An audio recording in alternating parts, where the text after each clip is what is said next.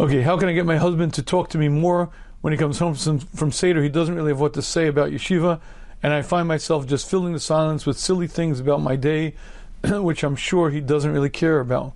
When we're dating, we had such meaningful conversations. How can I connect with him and get him to open up more? I have one answer to you. Read the 10 really dumb mistakes together with your husband. You see, the reason why your husband doesn't speak to you is because that's the way guys are. Guys generally speak about things that are, meaningful. they want to communicate ideas.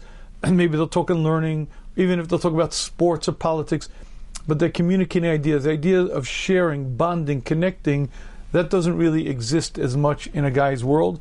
And your husband has to learn your needs.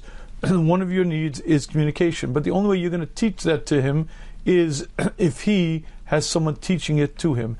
Now, here's the problem you can't teach it to him because it's going to be ill received.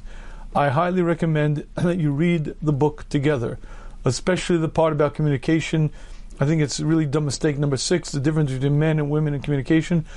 you see, if you read it together, then what's happening is you're learning this sefer together. you're learning it in a in a very, you know, you're, you're both open, but it's not you telling him what to do, not you nagging him. the sefer is speaking to him. You'll hear your, what you need to hear. He'll hear what he needs to hear, and together you'll hopefully each get the message. That is my very, very real recommendation here. I think hopefully it'll be helpful.